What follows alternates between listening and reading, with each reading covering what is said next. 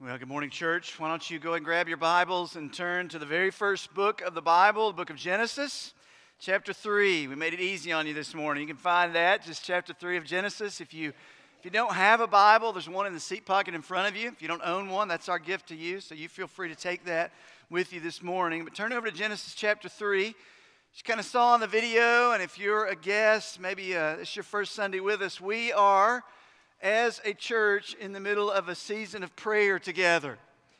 And we are desiring and hoping to set aside this first month of January, and we call it Prayer 744. And you say, what does that mean? Well, there's 744 hours in January, and our hope is not a single hour goes by that somebody from this church is not crying out to God for one another and for each other and for our church and our community and to the other ends of the earth. We're praying crying out to God. And I'll just remind you, there are slots still available over the next few weeks. If you haven't signed up for one, you can do that on the app. You can go online. You can stop out there at the help desk, and somebody will help you find a slot to take and pray. But uh, we're praying really uh, because God calls us to pray, right?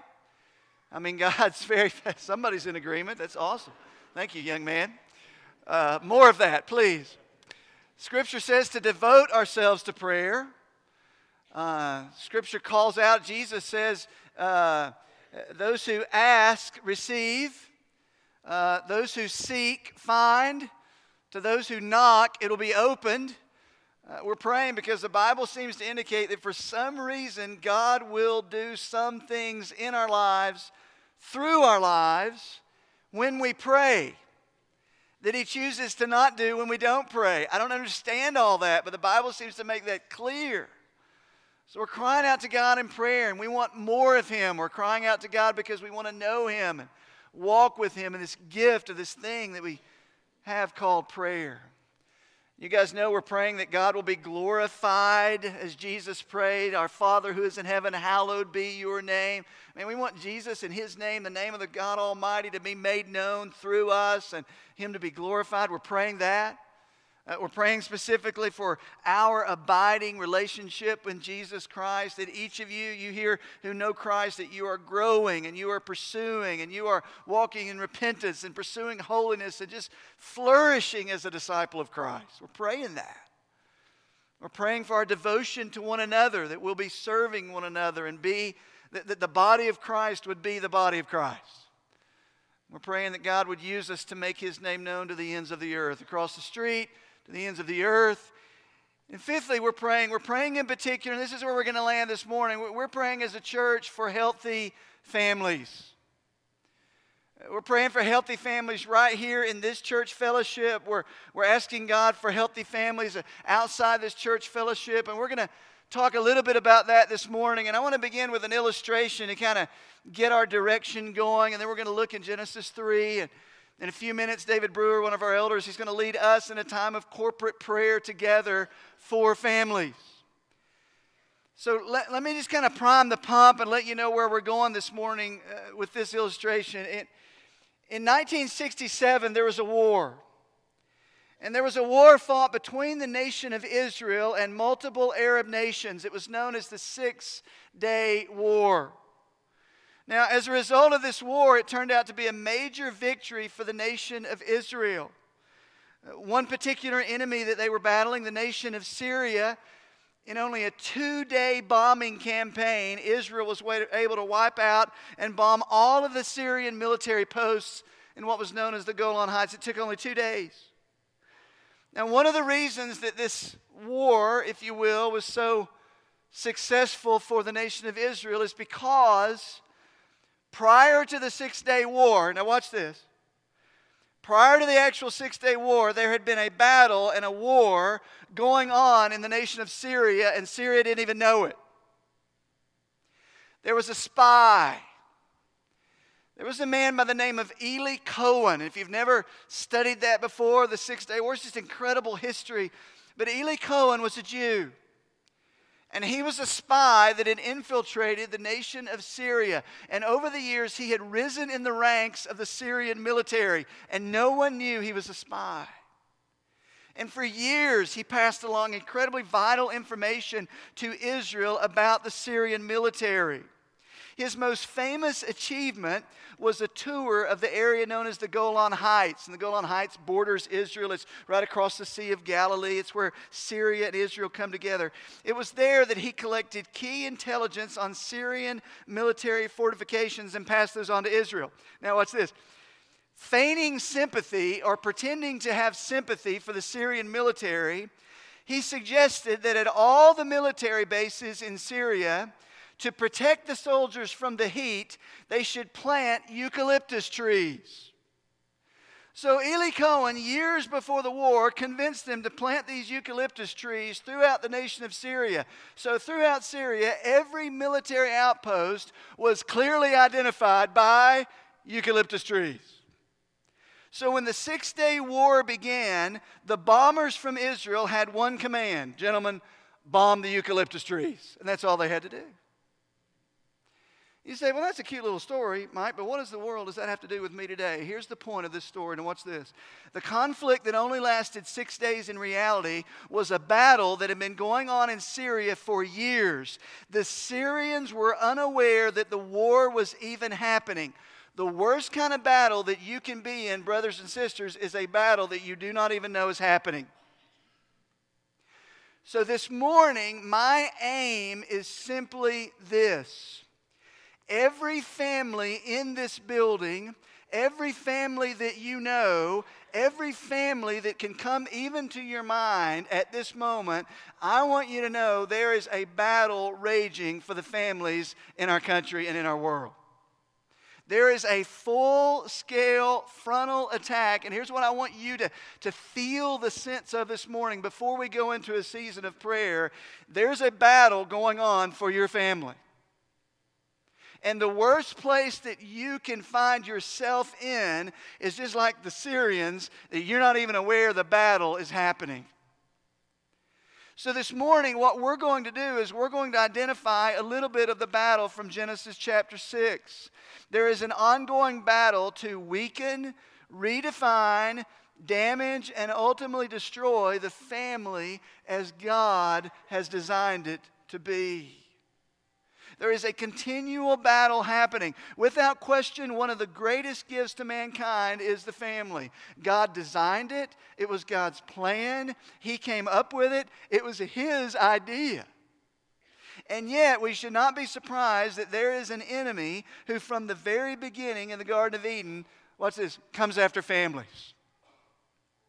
So if you're here, my, my hope this morning is that you leave in just a few minutes with a heightened sense of awareness of the battle that is going on right now for your family. Now, you say this. One of the challenges in trying to teach through a message like this and focus on our, our families is the reality that I am fully aware that in this room currently, there are some of you who let me just say it this way you battle, you bear the scars today of the battle. I, am no, under no illusion that every family represented in this room is a happy, content, safe family where everything's just hunky dory. I, I, I, live under no illusion of that. I know there are some families in this room Uh, that even come to my mind. That's one of the challenges of being a pastor when you wrestle with things like this. Names are coming to my mind, families are coming to my mind. I know that there are battles. I know that there are things that are not the way you want them to be. I know there are absent moms, there are absent husbands, there are rebellious children. I know all that's going on. But here's the worst case this morning is some of you are way over here and either out of passivity or ignorance, you have no idea there's a battle going on right now for your family. I don't want you to be there. Your elders don't want you to be there. So, this morning, even as we prepare to break up in groups in just a few minutes, and we're going to pray specifically for the families of this church and families that come to my mind, I want to, I want to add a little fuel to our hearts this morning uh, out of Genesis chapter 3. So, look there, if you will, Genesis chapter 3. Now, you may have never read Genesis chapter 3 uh, from the perspective of it being a battle scene. Genesis chapter 3 is a war zone. There are major casualties that come out of Genesis chapter 3. I'll just set the context very quickly. I think you probably know it. Genesis chapter 3 uh, Adam, Eve in the Garden of Eden. perfect situation, a healthy marriage in some ways, a perfect relationship with God. God has created everything that is. You look at the Garden of Eden and you see here's the first family that ever existed. And we pick it up in Genesis 3 1. I'm just going to read several verses. We'll make some uh, observations and then call us to a season of prayer here in just a few minutes. Uh, Genesis 3 1. Now, the serpent was more crafty than any beast of the field which the Lord God had made. Now, I'm not going to stop at every verse, but I'm going to stop here because there's a ton in verse 1. There's a serpent that comes into the garden. Now, if you know your Bible, you know that this is not a slithery snake down on the ground. This is, this is the uh, enemy of our souls himself. This is Satan himself who comes disguised as something beautiful. He walks into the garden. Here's a note for you you and I have a real enemy. It's not a myth. There's an enemy of your soul, there's an enemy working against your family. The scripture says he, is, he was more crafty than any beast of the field. The word crafty means a deceiver, means he's, he's cunning, he has plans, he is wiser than you, he is smarter than you. And it says, than any beast of the field which the Lord God had made. You do need to know that your enemy does not have unlimited power. You need to know that your enemy is not an eternal being, he was created by God.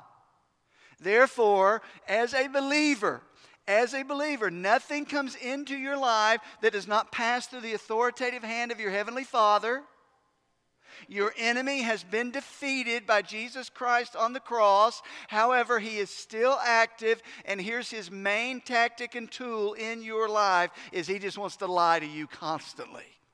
He wants to tell you lies about yourself. He wants to tell you lies about your family. He wants to tell you lies about God.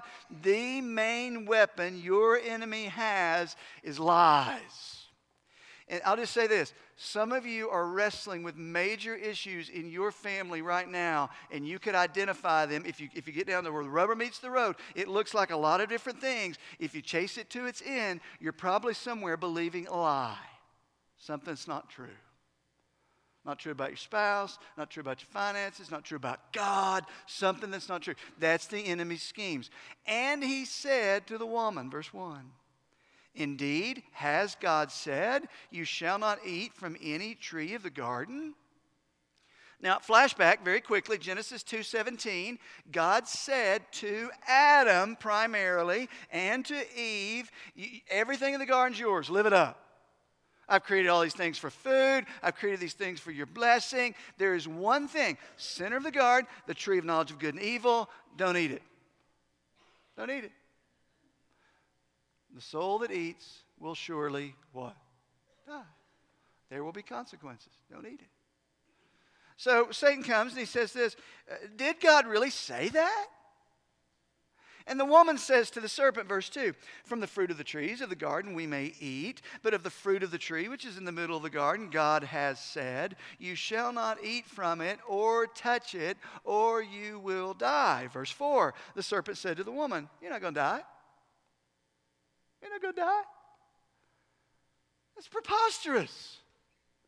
Questioning immediately what God has said. Verse 5 For God knows God knows that in the day that you eat of it, your eyes are going to be open. You'll be like God, knowing good and evil. And when the woman saw that the tree was good for food, it was appealing to her, and it was a delight to the eyes, her eyes fixed on it, and that the tree was desirable to make one wise she took from its fruit and she ate of it and she what's this and she gave also to her husband with her and he ate. Adam! What's up man? I mean every man in this room ought to read that and go dude there's a serpent talking to your wife. Where have you been? Where you been Verse 7 And the eyes of both of them were opened, and they knew that they were naked, or as my daughter used to read Genesis, nacked, and they sewed fig leaves together and made loin coverings for themselves. This is a battle scene. There's casualties. Every person in this room is one of the casualties. Sin enters the human race here. If you want to know why the world functions as it is, as a broken world, it's because we live in a Genesis 3 world. It goes all the way back to right here. So we have an understanding. It's tragic. It's a war zone. But practically, watch this. We see some help in fighting for the health and the flourishing of our families. There's some help here for you and me. So we fight for our families. The Apostle Paul in Ephesians 6:11 said this, and this kind of sets the trajectory for us so well. He says, "Put on the full armor of God." so that you will be able to stand firm against the schemes of the devil. The word scheme means battle strategy, it means plan, it means tactics. There are schemes that your enemy has against you. A schemer is not someone that just says, Oh, I'm going to try to do someone harm. A schemer says, I'm going to try to do someone harm, and I will be patient, I will be planning, I will be plotting, I will watch them, I will learn their weaknesses, I will know their strengths, and at the right time, at the right moment, I'll know when to move in. The enemy's a schemer. He knows your strengths. He knows your weaknesses. He knows the chinks in your armor, and He's ready with a big fat lie to drop in your life day in, day out, moment by moment. He's a schemer, but we have weapons to fight against the enemy. But let me say this earthly, human weapons are of no power against your supernatural enemy. Paul says, put on the full armor of God. What does that look like? We'll talk more about that in just a minute. So here's the big truth, okay? We're going to have big, big truth, and then I'm going to I'm going to come out of this with some practical application for you. Here it is. There is a real enemy whose sinister schemes are continually aimed directly at the family. Everybody get that? I want you to get that. I want there to be a keen sense that I don't want to be like the Syrians who are unaware that there's, man, there's a battle going on for my family. And this is one of those things as a pastor, I, I need you to know this is a tough message because I'm sharing this as a dad. I'm sharing this as a husband. I'm sharing this as one of your elders and one of your pastors. I'm sharing this as a person who has way too much knowledge of what's going on in the lives of the people of this church. I'm one who stands before you and I wrestle with these things just like you do. So please don't sit there and think, well, Pastor Mike's got everything figured out. My wife could come up on stage and give a long testimony of how I don't have everything figured out, all right? So we're in this together. And I want to show you three or four, as time allows us to send us into prayer, what are the schemes of the enemy. What are the tactics of the enemy that he uses and that he is currently using in some form in your family to weaken your family? I'll give you four of them very quickly. Number one, a distorted view of God. A distorted view of God. First attack, first family was this the serpent was more crafty than any beast of the field the Lord God had made. Verse 1, he says to the woman, Has God said? Did God really say that? Meaning, the enemy's first strategy against you and against your family is in some way to get you to doubt the truthfulness of what God has said or in some way to minimize the importance of God's word in your life and in your family's life. Because remember, Remember, if the enemy can if the enemy can create where you don't know what the truth is, he will fill the void that's left of truth which sets you free. He will fill the void with lies which will lead to bondage in your life. The truth is the word of God. He'll distort the Word of God. He'll cause you to minimize the Word of God. He'll cause you to be distracted from the Word of God, whatever it takes. His first strategy is just incredible. Did God really say that? Has God said? His first attack was on the Word of God. Secondly, his attack was on the character of God. Verse 5 For God knows God knows, Eve, that in the day you eat of it, your eyes are going to be open and you'll be like God, knowing good and evil. In other words, Eve, listen, when God said that, if it's even what He said, God's cheating you. God's robbing you of something. Do you understand how much is on the other side if you'll just if you'll just disobey God and trust your own heart and trust your own feelings regardless of what God says? God is cheating you, Eve. He knows what it will be. He knows your eyes will be open. He knows you'll be like God. Listen, if the enemy, watch this if the enemy, through his strategies and his tactics, can get you to believe a lie about God, or not to trust that God is completely trustworthy, or not to trust God that somehow his will is not perfectly good for you, listen, you are going to begin to make choices. Watch this. You will begin to make decisions and choices, not based on truth, but based on lies. Because every choice that I make and every behavior that I choose as a believer and really as a human being reflects what I really believe about God. Do you hear that? You say, we can sing all day and we can say all day, but what you really believe about God's faithfulness and God's goodness and God's plan is reflected in how I live my life moment by moment by moment. So the enemy knows if I can distort the Word of God, if I can get the Word of God out of their lives, if I can get them to minimize it, then they're going to begin to have twisted views about who God is, and then their life will simply flow from that you live ultimately what you believe to be true about God. You're spending money right now in your family based on what you really believe to be true about God. So am I. I'm treating my spouse ultimately how I view God. I see myself in reflection to who God is. So if you're believing a lie about who God is, it's going to have ripple effects into every single area of your life. So the enemy's strategy was a distorted view of God, what God had said, who God is. Now, I just got to tell you, my tension this morning is every single one of these could be a message message series in and of itself. I want to try to limit these as brief as I can. I know there's a lot more here to say. Let me give you the big idea that flows out of each one of these. So we said a distorted view of God. Here's big idea number one: families flourish who know the character of God, flowing from a deep commitment to the Word of God. That's where families flourish you've been here any amount of time, you know, at this church, and you say, I, have really heard about it till I'm sick of it. So I get that. We do something called the Family Discipleship Plan. Family Discipleship Plan is not a curriculum. The Family Discipleship Plan is a strategy to equip parents. It's rooted ultimately in a way and a tool for the family of faith, the family at home, to work together, to equip the next generation. And watch this? The foundation of it is what God says and who God is. What God says and who God is to build that into the lives of our kids from the very beginning. We got something going on next week called Parent Connect that's very important for you as parents as you battle this through this thing together. That you're not battling alone. These things are here available in this church family. So this big idea number one. A distorted view of God is a strategy. got three more very quickly, and then we're going to spend a season in prayer. These will be a little quicker, but I'll just go ahead and tell you, you're not going to like these next ones. I don't like these next ones. Number two, the other strategy of the enemy is this a passive, disengaged man. Listen, I'm a husband, I'm a father.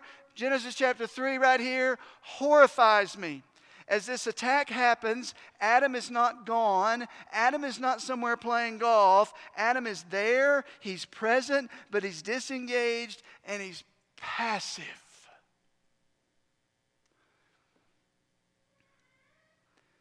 Genesis 3 6 as a dad and a husband is a horrifying verse to me because I know that I'm capable, I'm capable as a man to do exactly what Adam did here. It says, verse 6 When the woman saw that the tree was good for food, that it was a delight to the eyes, the tree was desirable to make one wise, she took it, she ate of its fruit, she gave also to her husband. What's the next two words? With her and he ate.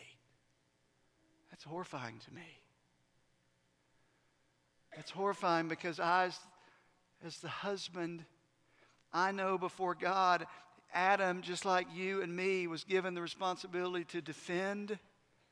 He was given the responsibility to protect.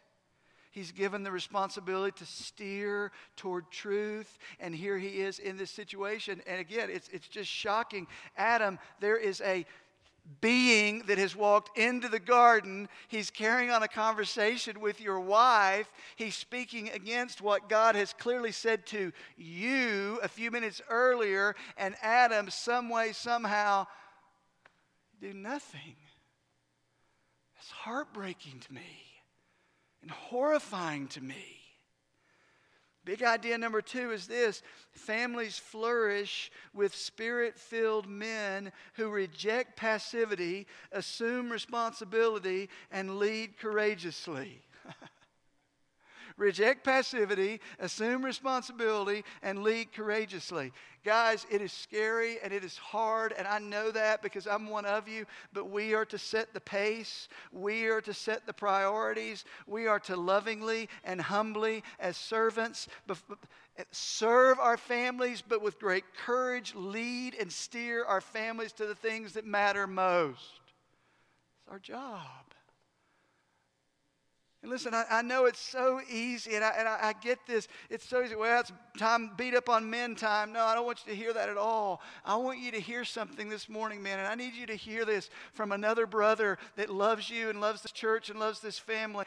I know the call and the responsibility on men can be at times so heavy.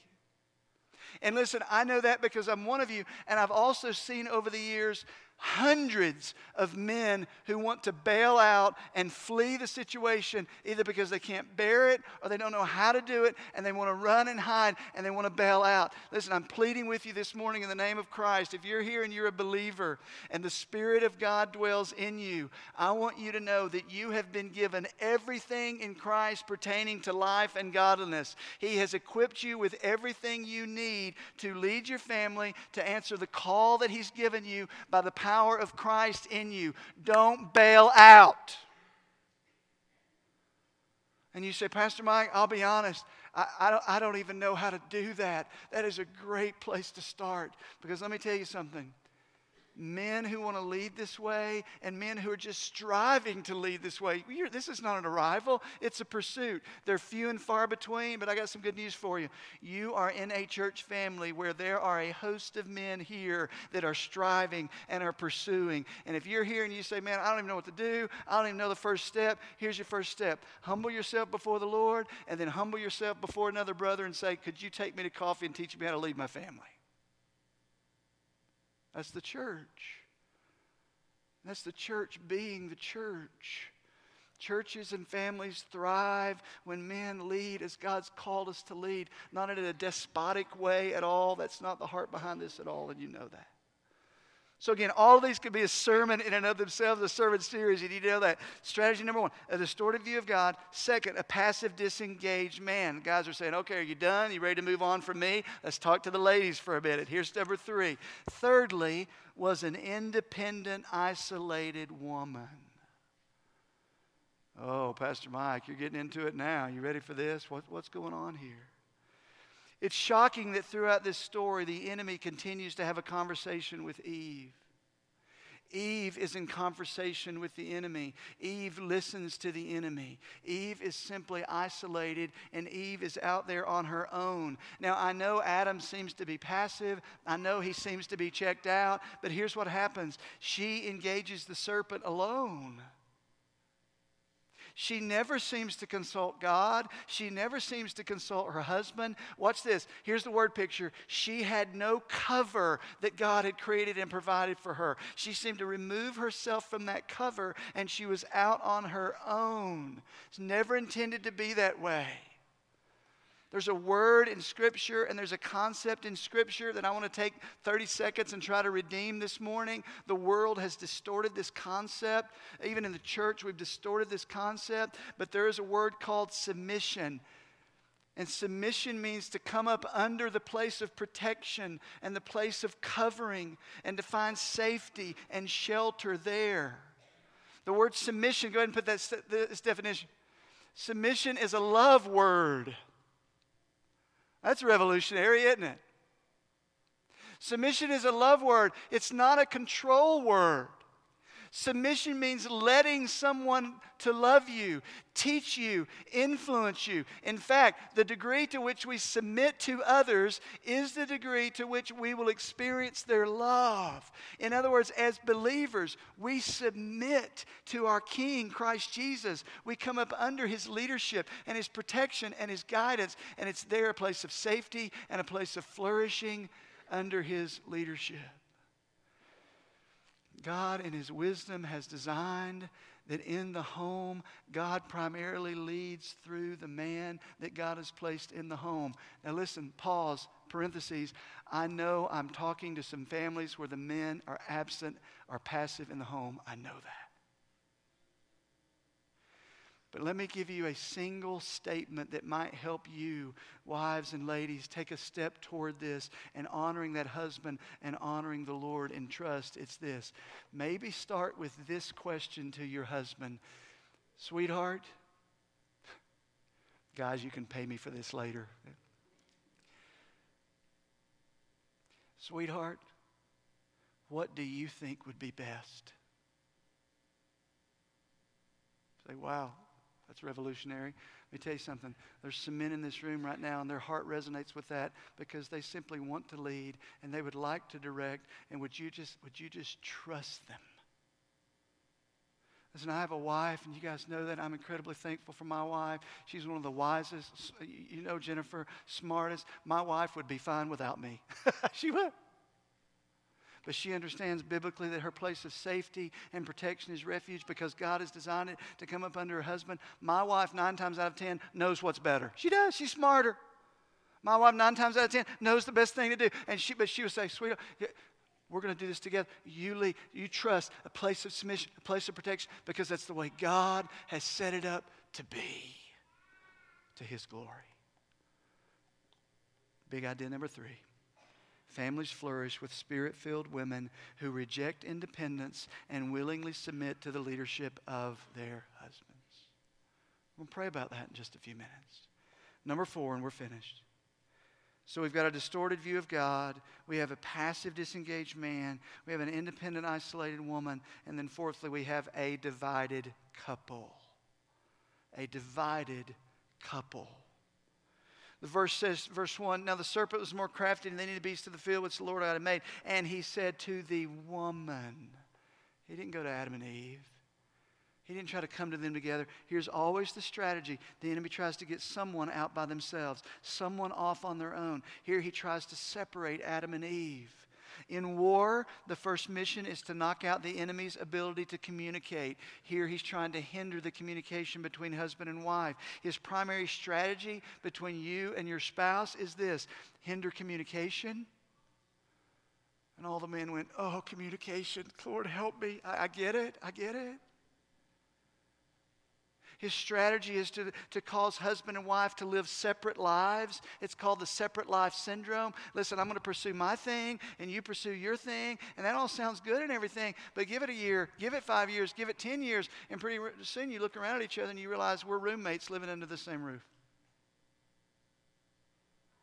The enemy can divide, if he can separate the two. Here's your big idea number four families flourish with spirit filled couples who pursue one another above all others, meaning, I pursue the health of my marriage relationship above all other human relationships. With my spouse and my spouse alone, I'm said to be one. Therefore, it is the preeminent human relationship. You are in a church with other married couples that are striving and pursuing and working at it in perfection, no way, no how, no shape, no form. That's why living in community and being a part of a life group and being connected with others is absolutely vital that you're not trying to do this alone. And I'll just say this if you're newlywed or you're a, almost a newlywed, do not try to fight the battle alone. You must be in community with other believers, it is essential. So, this morning, I hope with some of these things, it, it, stirs in our heart that there's a battle for our families. I, I care about your family. I care about my family, and I care about the families of this church, and our elders have been praying over you and over your families. And this morning, I'm going to Just go ahead and ask uh, David Brewer if he'd come on down, and he's going to, as one of our elders, he's going to lead us in a time of corporate prayer for these families. And as he comes down, our team's going to join us on stage too. Let, let me just remind you, and let me just say this before David comes. You say, Pastor Mike, how could I ever lead like this? How could I ever experience a family like this? Let, me, let me say this. First and foremost, sir, ma'am, sitting in the sound of my voice, do you know Jesus Christ as your Lord and Savior here this morning? Because what we're talking about here in this kind of battle is not fought in the flesh or with fleshly tools. It is fought only by the living Spirit of Jesus Christ in you. Do you know Christ? Have you been transformed? If not this morning, before you leave this building, there's a prayer room right outside this uh, uh, facility. There's a prayer room at the top of the stairs. Stop by this morning and say, I need to talk to someone about a relationship with Christ. Are you, child of God, are you abiding in Jesus and His Word? Are you dwelling in community? Are you trying to fight this thing alone? And this morning, we're going to fight in prayer together. So, David, won't you come and lead us in a season of prayer for our families this morning? Okay, so a few things we can pray over today. First of all, uh, especially for a, a topic like this, it's important that we're together, that we show unity, that we're um, demonstrating visibly that we're praying for one another, not just ourselves.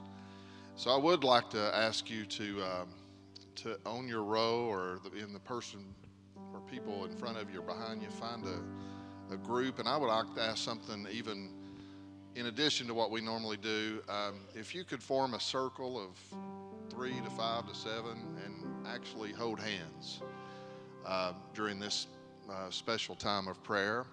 And most of the praying you will do will be silently between you and God.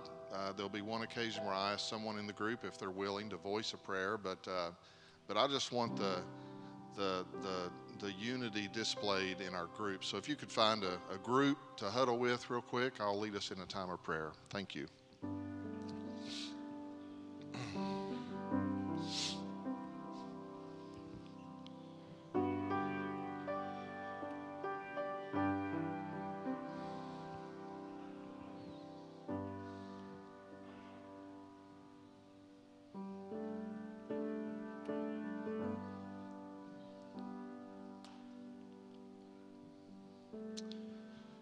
You for doing that.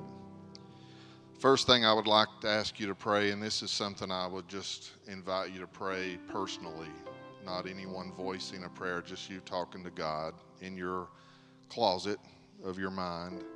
A good place to start on a message like this is a prayer of repentance. We heard about how oftentimes we we just have a distorted view of God a distorted view of His Word, of His plan. Let's remind ourselves that He is the author of marriage, He's the author of family. This is not our idea, this is His.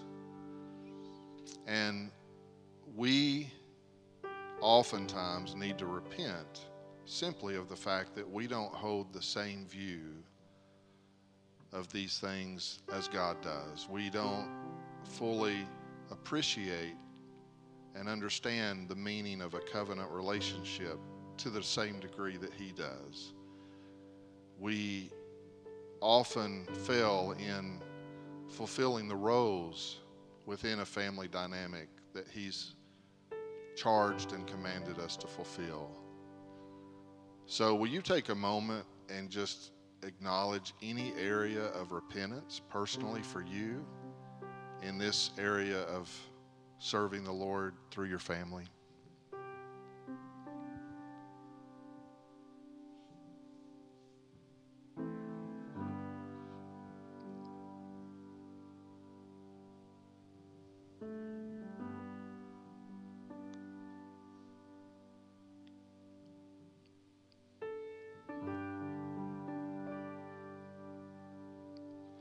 Secondly, again, individually, just you, between you and God, I would invite you to pray for your specific immediate family. You know the, the challenges, the, the, uh, any uh, issues that need to be overcome. Um, You may just be reminded today that your family is under attack and you want to pray specifically for each member of your immediate family. So I want to invite you in this moment to take a moment with God and just pray specifically for your immediate family.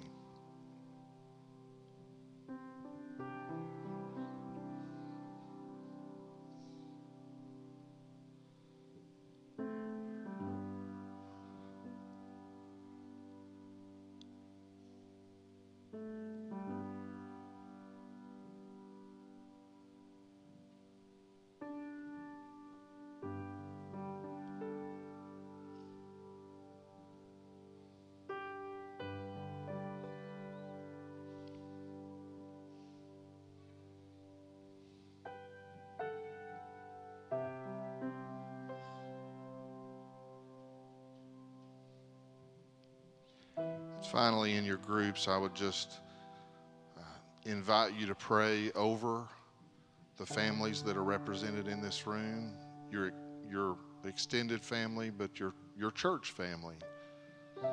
Everyone in this room is a member of a family unit. Would you pray for these families that God would protect them from the lies of Satan, from the schemes of the devil, from thinking that they can manage through these relationships on their own, using and leaning upon their own wisdom instead of the wisdom of God.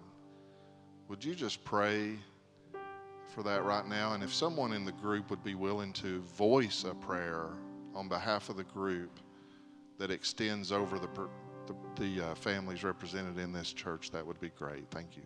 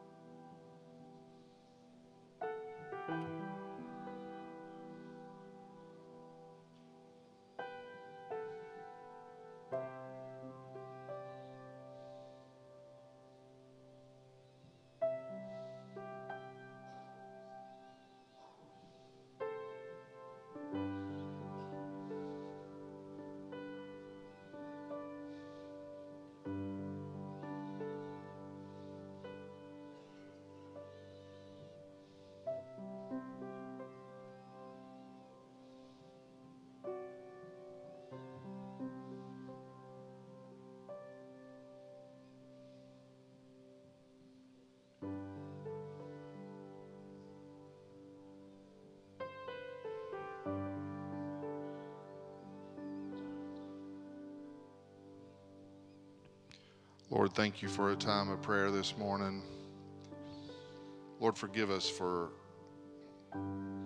so many times in so many different areas, but especially this one, thinking that we can just lean on our own understanding and navigate our way through the challenges of um, marriage and family. Lord, how can we? How can we fulfill the roles you've called us to apart from an abiding relationship with Jesus Christ. May we first give ourselves to you to come under the covering of your lordship, to trust you that what you say about marriage and what you say about our role in it is true, that we won't believe the lies of the devil, that we understand, Lord, that how we interact in these family relationships represents not only you, but represents the gospel. You've even said that our marriage bond is a reflection of the covenant between Christ and His church. Help us to have a high view a high view of what you've created, what you've allowed us to participate in. As we continue through this month of prayer and as we find ourselves thinking of the many things we can pray over and through during the specific hours of time that we are committed to pray, may this topic be one that occupies a lot of our attention.